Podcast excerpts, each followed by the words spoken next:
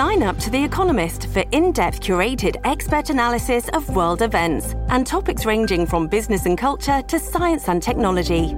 You'll get the weekly digital edition, online only articles, curated newsletters on politics, the markets, science, culture, and China, and full access to The Economist Podcast Plus.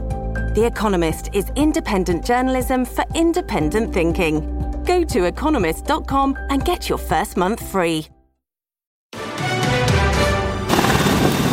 BC declares a state of emergency. This is a catastrophic event, and we need to work to get through it together. Military reinforcements coming to help. And floodwater slowly receding in the Fraser Valley. Plus, fire tears through an RV storage lot, destroying hundreds of vehicles. Devastation in the farming industry. I think people to the west of us here in Metro Vancouver have no idea what we're dealing with. Thousands of animals lost, in the effort to save those that remain. And no need to panic.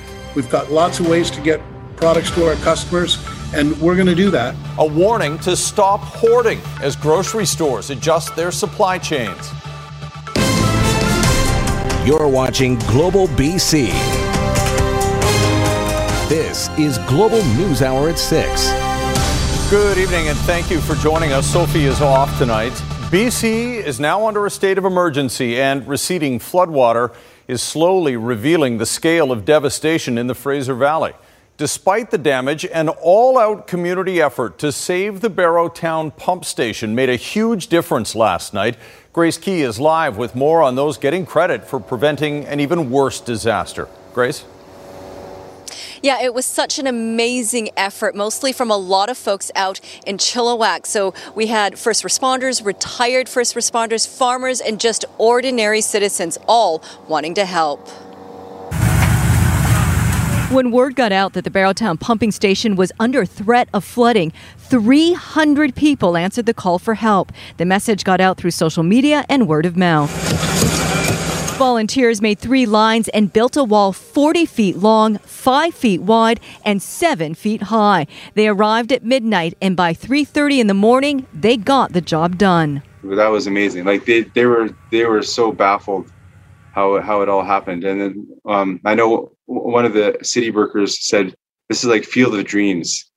You, they just all came. If that pump station goes down, Sumas Prairie reverts back into a lake. Its four pumps are operating at full capacity and they were never meant to take on an additional body of water. There was an electrical issue with one of the pumps on Tuesday, but that was restored. The Fraser River uh, in the last 24 hours has dropped two meters, so a little over six feet. It needs to drop another meter before we can open up the floodgates at Barrowtown, which will allow seven times more volume than those pumps, all four working full tilt.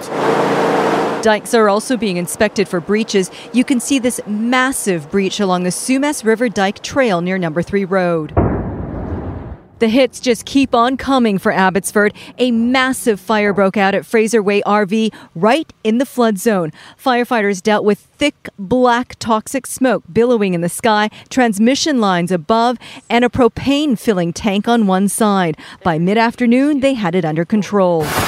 This as search and rescue efforts continue. North Shore Rescue helped evacuate 30 people overnight with night vision goggle flights and have been continuing with swift water technicians. And some of those rescued have been heading to the Tradex where emergency support services are being offered. There are farms in our area and I feel sorry for them because they're just all water, all water. It's, it, it's devastating looking at all this water. And some latest numbers another 40 people this morning were rescued. Another 40 have decided to stay put. Last night, there were more than 140 that were rescued, mostly by air and by boat. Uh, now, the good news is that the uh, evacuation order has been rescinded for the Huntington area, but there is definitely still concern in the north and in the east. Chris? No doubt. Okay, Grace Ke reporting for us tonight. We go from Abbotsford now to Lillooet where the recovery operation continues in better conditions today, with crews pulling battered vehicles out of a fatal mudslide that wiped many of them off the road. Emad Agahi is in Pemberton with the latest. Emad. Well, Chris, we have learned that the RCMP has a list of three missing persons associated to this slide that has killed that one person, the woman from the lower mainland. Today, we flew over the site for the second time, and as you're about to see, some progress is being made. Challenging, complex, and tragic. Just some of the words officials are using to describe the ongoing situation on the Duffy Lake Road section of BC's Highway 99. On Wednesday, one after another, crews extracted the crushed vehicles, either buried or pushed off the road by Monday morning's violent landslide. This is delicate work because happening on the same site is an active search and rescue. At this point, our our contractor continues to work closely with the RCMP, recognizing the sensitivity of the situation. Now, what has changed in the last 24 hours, we're seeing a lot more crews here on the Duffy Lake Road working on clearing two slides, one to our left and one further up ahead to our right. The work is uh, very complex uh, geotechnical analysis of the area is being conducted, and it, it, has to be deemed safe in order for the emergency specialists uh, to gain access to the search site. A woman from the lower mainland remains the only confirmed fatality from the devastating mudslide. But on Wednesday, the RCMP added one person to the now total of three reported missing and unaccounted for. There have been numerous other missing person reports, uh, but we have uh, deconflicted um, those reports to determine whether or not uh, those people were anywhere near that area. The slide happened Monday morning, close to 10:30 a.m. Stories of narrow escapes have emerged since then, but here's one more. I would have been going through around the 9 10 o'clock mark if I was able to leave when I wanted to. A previously broken window and a delay at the repair shop changed the course of this woman's planned trip through that very section of highway that day. Something up there was looking down on me, and um, you know, accidents happen, and sometimes you get frustrated because things happen, but this time it happened for a reason. Now, there is no timeline as to when can reopen. What we are learning from the Ministry of Transportation is that crews have found that at least under one of those two slides, the concrete is still stable and it is intact. Uh, what we're also learning is that uh, if the road does open soon, it will be reserved to essential traffic first. Chris. All right, less damage, the better. Hopefully, we'll get things open there. Thanks very much, Emad Agahi for us in Pemberton tonight. Now, breaking news for those who've been stuck in hope for more than 48 hours cut off by mudslides. Highway 7 has partially reopened. Kamal Karamali has the details. And Kamal, at one point, more than a thousand people were stranded there. Uh, what's the good news for them tonight? Absolutely. Well, the province announced just about an hour ago, Chris, that Highway 7 has reopened for those who are trying to evacuate Hope, BC. And take a look at this. The race is on to get out of the district. Uh, there's only one lane open, only westbound traffic allowed to leave this district and uh, not come back. But earlier today, uh, there was a lot of desperation to try and do exactly that and leave this community. I know you're super not happy right now, are you? Megan Boulanger is desperate to go home. A mother of two, her five month old baby Max has an extremely rare heart condition. Worst case scenario, he goes into an episode of SVT um, and we can't get out of here. He could get really sick, like really sick. He needs to get back to the lower mainland and his medication before his health gets worse. His heart rate will accelerate. That his his medication keeps his heart rate calm. But that medication isn't available in Hope, the community cut off from the rest of the province, her son cut off from the help he needs. This mother blames herself. I feel really guilty for like leaving the coast. Like that's how I feel right now. Like I should have just stayed home. There have been long lineups outside pharmacies with limited supplies. People are only getting the medication they absolutely need, nothing more. They're rationing everything, though. Okay. Give everybody a few, and then that's it. While grocery stores are seeing even fewer supplies, Save on Foods running out of milk, eggs, and bottled water. I was just in there. Things are looking pretty bare. They certainly are, yes. They're, they're quite bare. Some people caught hoarding goods. Well, it's kind of selfish, I think. You know, people should. Uh, they should they should stock up, but not overdo it, you know. This rest stop had hundreds of people pile in at one point. So everybody from Hope and all the travelers were here, and uh, there's probably about 600 people. But say the district has begun flying in some supplies, helping them stock up for the days ahead. You're gonna make me cry. As for Megan Boulanger, her desperate pleas were answered. Someone offered to pay for her flight home. I'm really relieved. unpacking? we gotta pack. Yeah. Thank you so much. You're very welcome. What started off as a day filled with fear now has a happy ending for at least one woman and her two sons. And now a happy ending for a lot more people. Still bumper to bumper traffic. It'll be a long while until these people can get on Highway 7 and get home. But Chris, this is a temporary measure. Crews only opening one lane westbound on Highway 7 just so these people that don't live here can get home to the lower mainland. Then they'll close the highway down completely again so that they can fix the problems there on a more permanent basis. Back over to you. All right. Thank you very much for that, Kamal Karamali reporting for us live tonight. Now, among the most devastating scenes during the flood disaster are the images of farmers struggling to save their livestock. Rumina Daya is live now with more, and we're hearing thousands of animals have already been lost, Rumina. They have, Chris. It was so sad to hear the stories of farmers today who are just absolutely powerless to do anything. It's situation critical tonight for thousands of far- farmers who are desperate to save their livestock. Let's go. Who's going to paddle with me? Let's go. An incredible rescue by dairy farmers in the Sumas Prairie region of Abbotsford.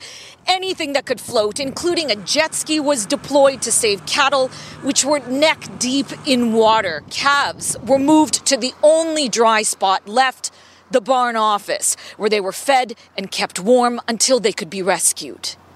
It took four of my employees an hour to get this rigged up. Then on the way here, the tire blew in the middle of the highway, so we had to get guys to fix that.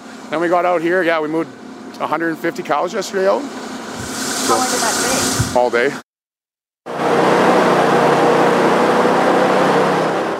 We literally drove down Highway 1 in a jet boat to assess the damage. Hundreds of farms have been affected by flooding. Some are still underwater tonight. Roads are blocked, so emergency supplies cannot get through. Thousands of livestock are dead thousands more in danger of dying. We spoke to one poultry farmer with 30,000 hens. She said she's grateful for the help from her neighbors, but clean water and feed is running out.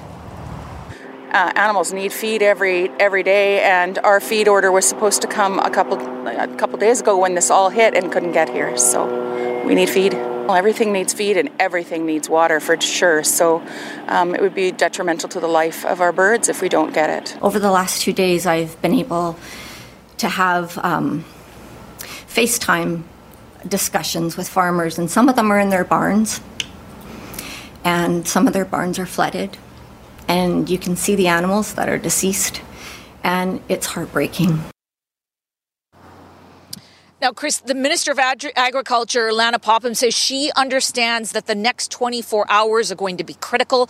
She said that the government is working on access routes, trying to get veterinarians to farms and getting food and water to livestock. Back to you. It is critical. Okay, thanks very much, Rumina. That's Rumina Daya reporting for us tonight. Highway washouts and landslides are, of course, causing major supply chain issues in southern BC. And despite assurances that there will be no shortage of supplies, some people are already panic buying. As John Hua reports, the people responsible for getting products back on the shelves say everyone needs to calm down. Like a wave of panic, it started in the BC interior. The produce and the meat were, were basically empty, nothing there.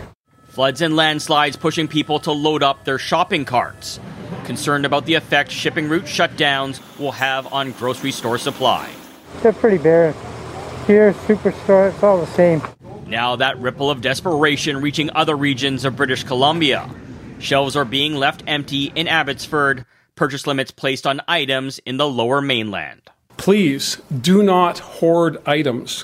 What you need, your neighbors need as well. We are confident that we can restore our supply chains in a quick and orderly manner. The panic buying focused mostly on perishable items like milk, meat, and eggs. Much of it produced locally in the Fraser Valley, heavily affected by flooding. Definitely heartbreaking. Uh, 80% of the egg farms in BC are in Abbotsford and Chilliwack. However, not all of them are in the evacuation zones of the Sumas Prairie and Yarrow. While days worth of dairy had to be poured down the drain because tanker trucks were unable to pick up the product. The message from local farmers is for the public to be patient. I wouldn't panic, but yes, it, we will. We're trying to get things back as, to normal as quickly as possible. But right now, the families and the animals are a made concerned. For those rushing to stock up in Metro Vancouver and the island, Save on Food says that's completely unnecessary. Their intentions are are obviously are obviously good, but that there's no issues in Vancouver. We've got two major distribution centers. For other parts of the province, product is being sourced from other suppliers. Medicine is being flown by air, and shipments are also coming from Edmonton and Calgary. If we have to, we'll get a Sikorsky helicopter and drop trailers in our parking lot, if that's what it comes to. There is plenty to be concerned about in the wake of this disastrous weather emergency. The hope is this time hoarding can be crossed off the list. John Hua, Global News. Craziness isn't just at grocery stores. We saw long lineups today at some gas stations in Victoria. Again, floods and road closures across the province are being blamed for supply chain issues impacting deliveries. Victoria police have put out a notice encouraging people lining up for gas not to block intersections. But again, there is no indication that there will be shortages of what you need. Now, the declaration of a state of emergency comes three full days after the catastrophic rainstorm that had been accurately forecast. It gives the province wide ranging powers to stop hoarding and limit travel. But Richard Zussman reports the government is being criticized for making the call way too late. First, it was COVID. Okay, thank you. Have a safe night. Then fires, and now, for the third time this year, British Columbians living under a provincial state of emergency. There's not a person that hasn't been affected or will not be affected by the events of this past weekend. Flooding and landslides have destroyed critical infrastructure and shut off communities. The state of emergency gives the province power to prevent hoarding by being able to procure products, fix prices, or ration food, clothing, fuel, equipment, or essential supplies, as well as access facilities to distribute. Respect the fact that you do not need 48 eggs. A dozen will do, and leave the rest for somebody else. A key part to keeping supply chains open and avoid possible rationing is reopening roads. The province is hoping to have Highway 3 open this weekend, and the state of emergency allows the province to prioritize travel on the road to essential vehicles only or restrict travel entirely to some areas. As we get more capacity, we will change um, the uh, instructions about how to drive uh, highway networks that we reopen. Our transportation infrastructure is crippled, and we need to ensure that it comes back online as quickly as possible, and we are prioritizing essential access. The federal government providing help as well. The Canadian forces have been dispatched to the province. There are hundreds of Canadian Armed Forces members uh, currently headed to British Columbia to help with everything from supplies to evacuation to whatever is needed. There were calls growing to call this state of emergency, but also for the province to use an emergency alert system. Public Safety Minister Mike Farnworth says it's not fully operational yet, but even if it was, the province wasn't going to use it because the municipalities didn't want it. That's how these decisions need to be made by the experts on the ground, not by experts on Twitter. Alberta managed to warn the people of the severe weather event this weekend. So did Washington state. This government did nothing. The underlying message from BC these measures only get us so far, but it will be the perseverance of all of us that get us through this crisis. Richard Zussman, Global News, Victoria. Sunnier, drier conditions have certainly been helping today, but the next weather system is moving in. Senior meteorologist Kristi Gordon joins us now with what we should expect. Kristi.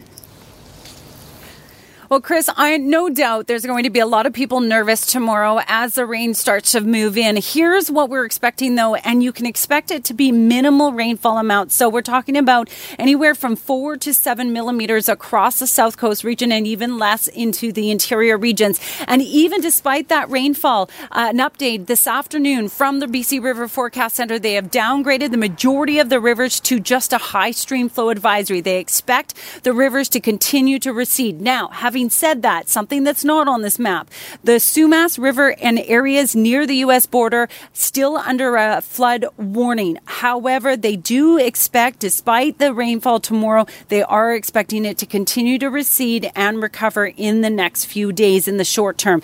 When I come back, Chris, though, we'll be talking about the next major rainstorm, when you can expect it, and which areas we'll see the most. All right, we'll check in very soon. Thanks a lot, Kristi. The biggest barrier to a short cross border trip might be coming to an end. The requirement for that expensive PCR test keeps many people from crossing, but you'll hear what the authorities say about it next on the News Hour. Homes nearly buried in Roberts Creek and the washouts bringing rail traffic to a halt. Continuing coverage of the significant storm damage around our province later. Also, roller derby reborn at the PNE, dusting off an old track to breathe new life into the sport. That's coming up on the news hour as well. Right now, though, good news if you were hoping to make a quick hop across the border. Ottawa is set to drop the PCR test requirement for returning Canadians. As Ted Chernecki reports, it's welcome news for border towns that say the current rules are costly and cumbersome and do little to protect Canadians. Nowhere has the uncertainty along the Canadian U.S. border crossing been more impactful than in Point Roberts, a U.S. exclave marooned from the American mainland. It's a peninsula south of YVR that's heavily reliant on Canadian visitors and vacation homeowners. I, I'm totally support it. Don't get me wrong. I totally support it, but I think they need to take a closer look at Point Roberts and broaden it a bit without any fear of COVID transmission. Ottawa will soon, date still unknown, lift the requirement for those expensive PCR tests for any Canadians returning from the U.S. We will have an announcement to make in the coming days. Would that include lifting the PCR test requirements? As I said, we'll make an announcement in the coming days. It's expected to apply nationwide to anyone, double vaccinated, of course, who leaves but returns to Canada within 72 hours. Before the pandemic, Point Roberts had almost one and a half million individual crossings per year. But in 2020, when the border closed in March that year, visitations dropped to 273,000. And in June to June this year, now just a trickle, 44,000. Over half stay a day or less.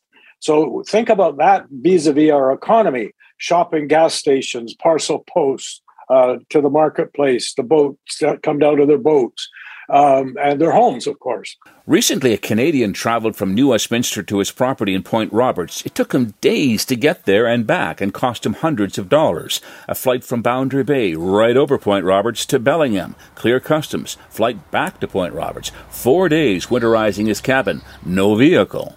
It was go nonstop, go, go, go, PCR test, grocery store, fire, and then sleep, up, kind of doing all the yard work, all the chores, and try to consolidate that all in one working day. Canada's current travel restrictions expire on Sunday. Ted Chernecki, Global News. And here's a quick look at the latest COVID 19 numbers for the province. We have 324 new cases and 3,380 active cases. 379 people are in hospital, 109 patients are in the ICU. Seven more people have died from complications of the virus, including a person in their 20s. And 86.9% of eligible British Columbians are now fully vaccinated.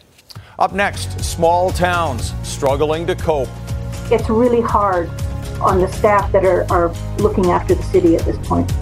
From Merritt to Princeton, why recovery is still a long way off, even as the water recedes and what Disney is doing to make sure its child cruises aren't COVID hotspots. Traffic is busy here in Coquitlam. Cruiser on scene to a multi vehicle accident. It looks like it's westbound on Lougheed Highway at Colony Farm. Planning a trip with BCAA Travel Insurance, you get free COVID 19 medical coverage and worldwide virtual care from BC's top choice. From Trish Jewison and Global One, high above Lougheed Highway and Colony Farm.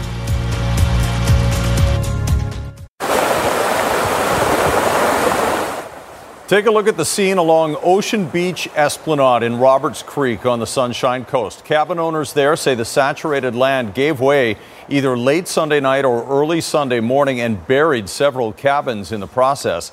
A resident tells us this is the third time this has happened in the past two years.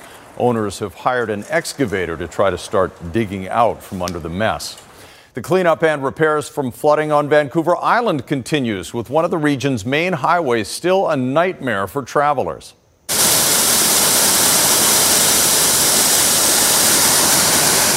Motorists on the Malahat are waiting for up to three hours as repairs to the highway are necessitating one lane alternating traffic. Officials say it'll take at least six days to fix the road. In the Cowichan Valley, which was hit hard by floodwaters, residents and the local First Nation are blaming upstream debris from logging for making a bad situation worse. They say the debris formed a natural dam when it hit a local bridge, generating higher floodwaters upstream. Two of the hardest hit communities in the interior are still struggling to recover with little relief in sight. Officials in Merritt are still trying to get their waste treatment system back up. And as Kylie Stanton reports, the community of Princeton has issued a new, wider evacuation alert. Days after being ordered to evacuate, these scenes are still playing out. Helicopters working nonstop, rescuing those in need. While others who managed to get out safely are reliving the experience, the shock still settling in. We're like, oh, that'll never happen. And then uh, next thing you know, it's at your door. And then the water had come around the corner, and that's when we started panicking. In the two days since 7,000 residents were ordered to evacuate the city of Merritt, waters have started to recede, but have left bridges, potable water sources, and the wastewater treatment plant compromised. Without that, we cannot bring them back. Merritt Mayor Linda Brown speaking for the first time since residents were ordered to leave on Monday, now pleading with those who've stayed behind to reconsider. Home is what we're used to. On the other hand, it it's um it's really hard on the staff that are, are looking after the city at this point. Our priority is doing the assessment work and finding out what needs to be done, and then we'll have an idea of how long that work will take. In other words, there's no timeline, leaving everyone in limbo, including these truckers. Well, we're a little bit outside of Merritt here. Still stuck, waiting at the city limits. Main issue is food and water and knowing what's going to happen next. But it seems things are changing by the minute, no matter where the storm hit. Our water system is, let's just say it's limping. In Princeton, hundreds of homes have been placed under an evacuation alert. That's in addition to the 295 properties currently under an order in the central part of town due to the ability to supply natural gas and safe drinking water. The purpose of putting an alert on it is so people have time to prepare. It's too late for the residents of these homes, an estimated 575 underwater back in Merritt. And for the thousands waiting to know just how long it will be before they can return, well, at this point, it's merely a guessing game. Probably a month, month and a half. Kylie Stanton, Global News. Still ahead, missing in action. I think our military personnel can assist in some of those recovery efforts.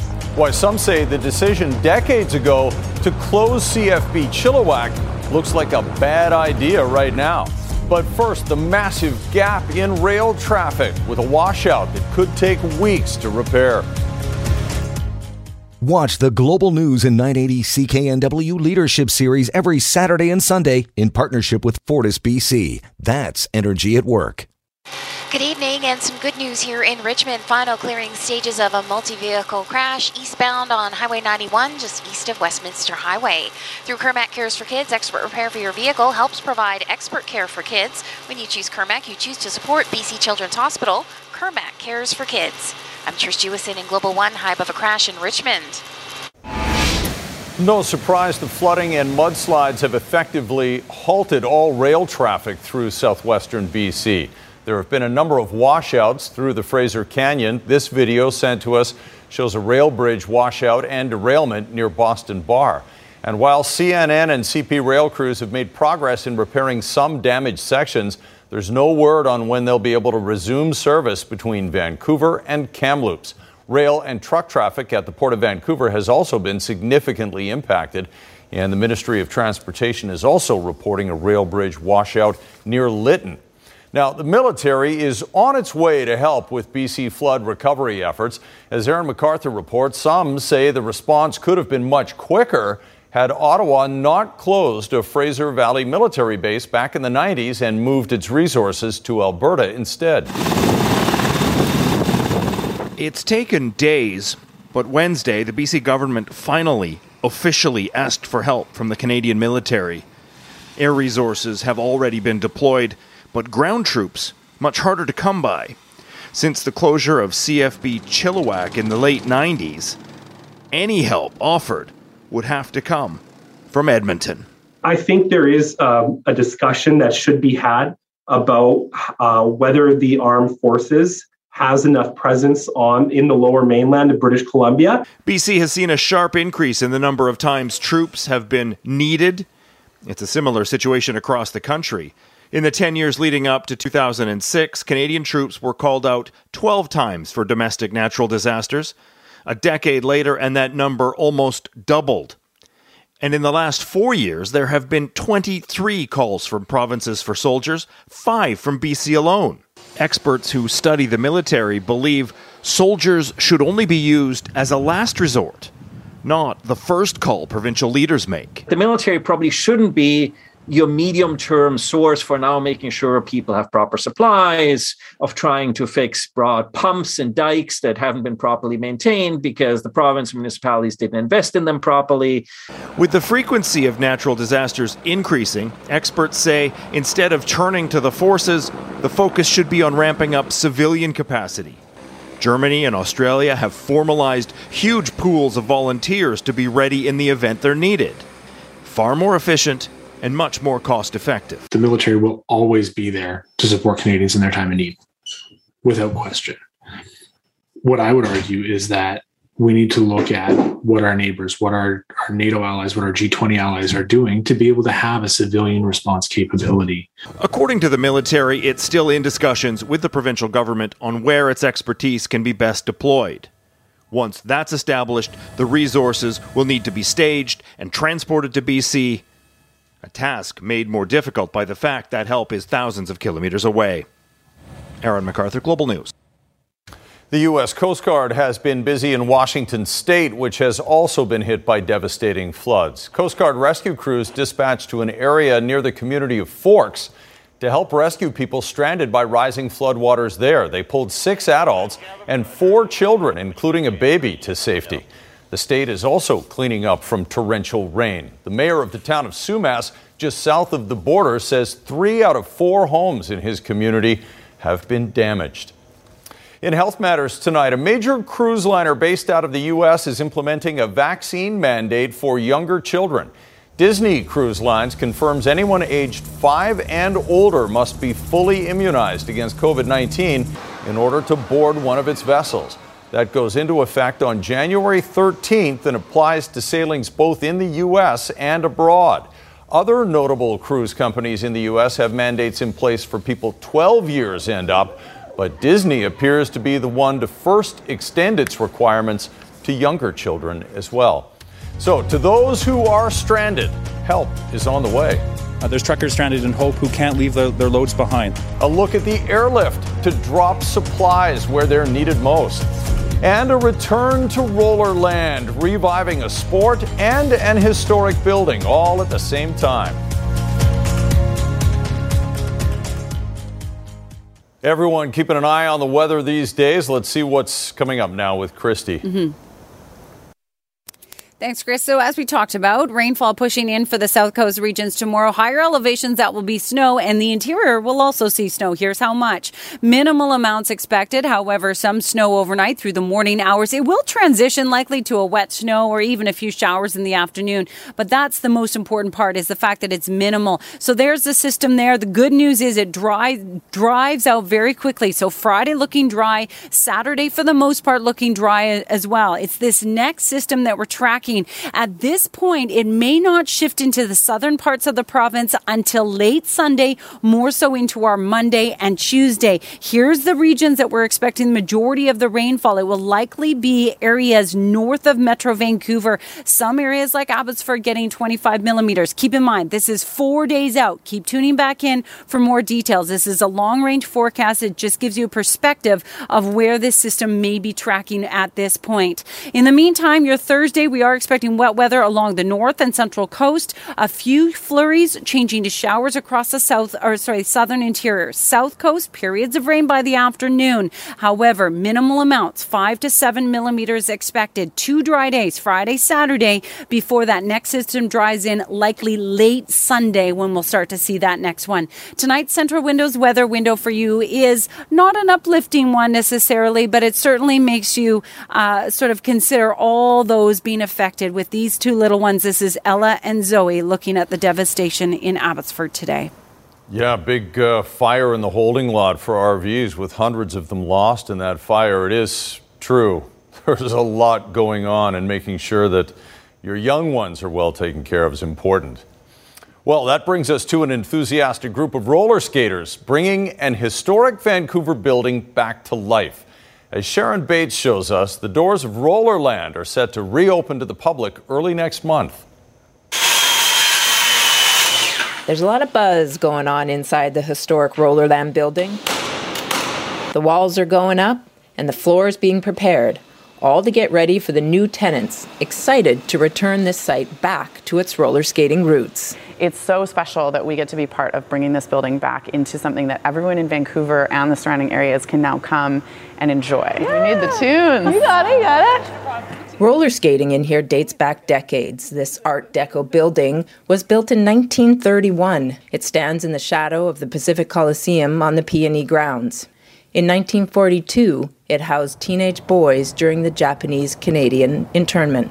It first opened its doors to roller skating in 1948, officially being named Rollerland in 1974, and served the roller skating community until the early 80s, but still kept the Rollerland name so excited to finally skate in here. Rolla Skate Club started in 2018 by Carla Smith and Lucy Croysdale. It was never about the interest, it was always being able to find a physical place where we could skate. Gradually, we found our way into a yoga studio and an art gallery and other weird places with open floor spaces. After years of searching for a permanent home, Rolla Skate Club has finally found their dream space. Yeah, yeah, yeah. So, like, we're going to have these, like, LED strip lights oh. on these um, truss cords here. Oh. The new Rollerland still needs a little work, but the Roller Skate Club is looking forward to having an indoor space to call home. I think it'll be just a great space for people to, like, hang out and have fun um, without having to be in the rain, be in the cold. When the doors open to the public on December 4th, there'll be all levels of classes, events, a mini indoor skate park, and short track roller derby. No matter how you roll, the new tenants of Rollerland want to create a fun, inclusive, and supportive community. Yeah, nice one! Yeah, Sharon Bates, Global News. Very groovy little shoot the duck and memories of Stardust roller. I hate eh? to show my age, which really isn't that high, but uh, there were a few Stardust roller rinks around the lower mainland at one time. Good times. Okay, so the uh, Whitecaps will be the underdog on Saturday when they face Sporting Kansas City in the playoffs. The only way that we can win the game is being on the front foot and being aggressive. Well, that strategy has worked pretty well for Vanni Sartini in the last couple of months certainly has. Also coming up, helping stranded truckers. Delicious meals delivered hot. You're watching Global News Hour at 6. Just when it seems like we need the distraction of sports more than ever, some, you know, the flooding is even starting to juggle some of those things for well us. yeah actually i just uh, was told that the uh, bc football championships this year they're going to have to do regional championships they can't do provincial because of the mm-hmm. roads and situations like that so no champ no provincial champ no name. provincial champion regional champions this year okay so after their national lampoon vacation road trip the uh, canucks are back home tonight against colorado whom they lost to 7-1 last week on that road trip and despite the all is calm appearance at rogers arena this week more losses like that would be very bad for Travis Green's future, I'm guessing. Well, there's a Swedish forward who's been scoring. He should be having $7 million a year. Nils Hoglander, four goals in his last three games. Guess what this is? You want to guess? That's right. Good for you. That's a power play goal for Colorado, and it's 1 0. Mikko Rantanen with that one late in the first period. The Abbotsford Canucks have postponed their two home games this Friday and Sunday because of the flooding situation. The Western Hockey League will reschedule Friday's Victoria Kamloops game. They'll play that in February, and the BCHL is going to reschedule eight games from this weekend as well. Now, the Vancouver Whitecaps needed a huge comeback this season, we all know it, just to make the playoffs. And despite being one of the lower seeds going into the playoffs, the Whitecaps are a team that nobody really wants to play and that includes Sporting Kansas City, who hosts Vancouver on Saturday. Lido to try and double Kansas City's lead. And he does. Sporting Kansas may have dusted the Whitecaps 3 0 at home during Vancouver's only visit to Kansas City, but that was way back in May. And as we all know, the Whitecaps of today are a much improved and some would also say feared side compared to that Caps team of six months ago. Well, you know, that's the difference in personnel, the difference of the fact that uh, we are a completely different teams in, in terms of, uh, I would say, awareness and belief in ourselves. And uh, of course, we also changed tactically. We we played in a different way. I think that uh, the key is try to play what the way that we played here in BC Place. So being very aggressive, having a lot of men in their half for the pressure. So even if they have more of the ball, but they have the ball in their half and not in our half. Uh, so that's the key. Playing off the front foot and attacking is a big reason why the Whitecaps are in the playoffs, but they're also defending better. In that first game against Sporting Kansas, they allowed a staggering 26 shots. In last month's 2 1 victory, they conceded just nine heading into Kansas City. This is a team that has a tidal wave of confidence behind it.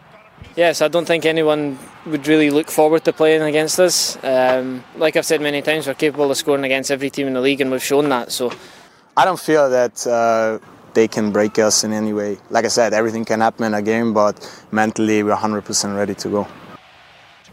Somebody said it best last night. Mexico's national team plays at Azteca Stadium Canada's national team plays at Ice Teca Stadium. And on the frozen tundra of Commonwealth last night, Canada's 2 1 win over Mexico moved us in the first place in the qualifying group with six games to go. It was Canada's first win in a World Cup qualifying game over Mexico since 1976. And I'm sure Mexico hated playing in 10 below, but when they play at home, they have the advantage of high altitude. So it was kind of a taste of their own medicine.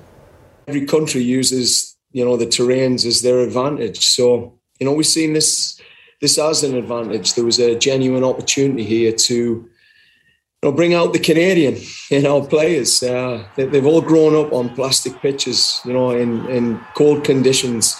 So you know for us, we wanted them to feel like it was it was home, and uh, for the Mexicans. You know they had to adapt, like we had to adapt to uh, to altitude. All right, so Canada has six games remaining, only two at home against the USA on January 30th. Maybe that'll be at BC Place and also March 27th against Jamaica, but no more Mexico. We took four of six points from Mexico. That is unheard of. There you go. Good for them. All right, thanks very much, Squire. We're going to be back with an airlift to help stranded truckers next. With thousands of people either forced from their homes or stranded far from home, the best of humanity is once again on display as perfect strangers go to great lengths to provide shelter and food. As Neetu Garcha reports, one community group even took to the skies to deliver a warm meal to those who were trapped in hope. The 12 passengers on this helicopter coming to YVR after an only 30 minute long flight feeling like they were a world away. We, we don't have a food, no water over there. And it's hard for them. There was no washroom like two days. A group of truckers paying about $500 each to fly out of hope. I'm good now, happy. But not everyone was as lucky. Hundreds remain stranded. They're the backbone of our Canadian economy. Uh, there's truckers stranded in Hope who can't leave their, their loads behind. That's their responsibility. So London Air Services was quick to donate a flight after getting a call on Wednesday from volunteers with the nonprofit Khalsa Aid wanting to send food. They're very well organized. They're a fantastic organization. They respond very quickly and in some cases faster than the government. Somebody forwarded me a Facebook post that these group of truckers needed help. Um, I ended up calling them and they explained their situation and they've run out of food that they've packed from home. Um, and so the biggest thing is is food and tea.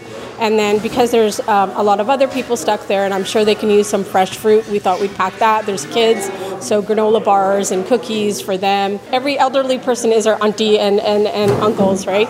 And so they were here five o'clock in the morning cooking, um, as well as the, the priests here.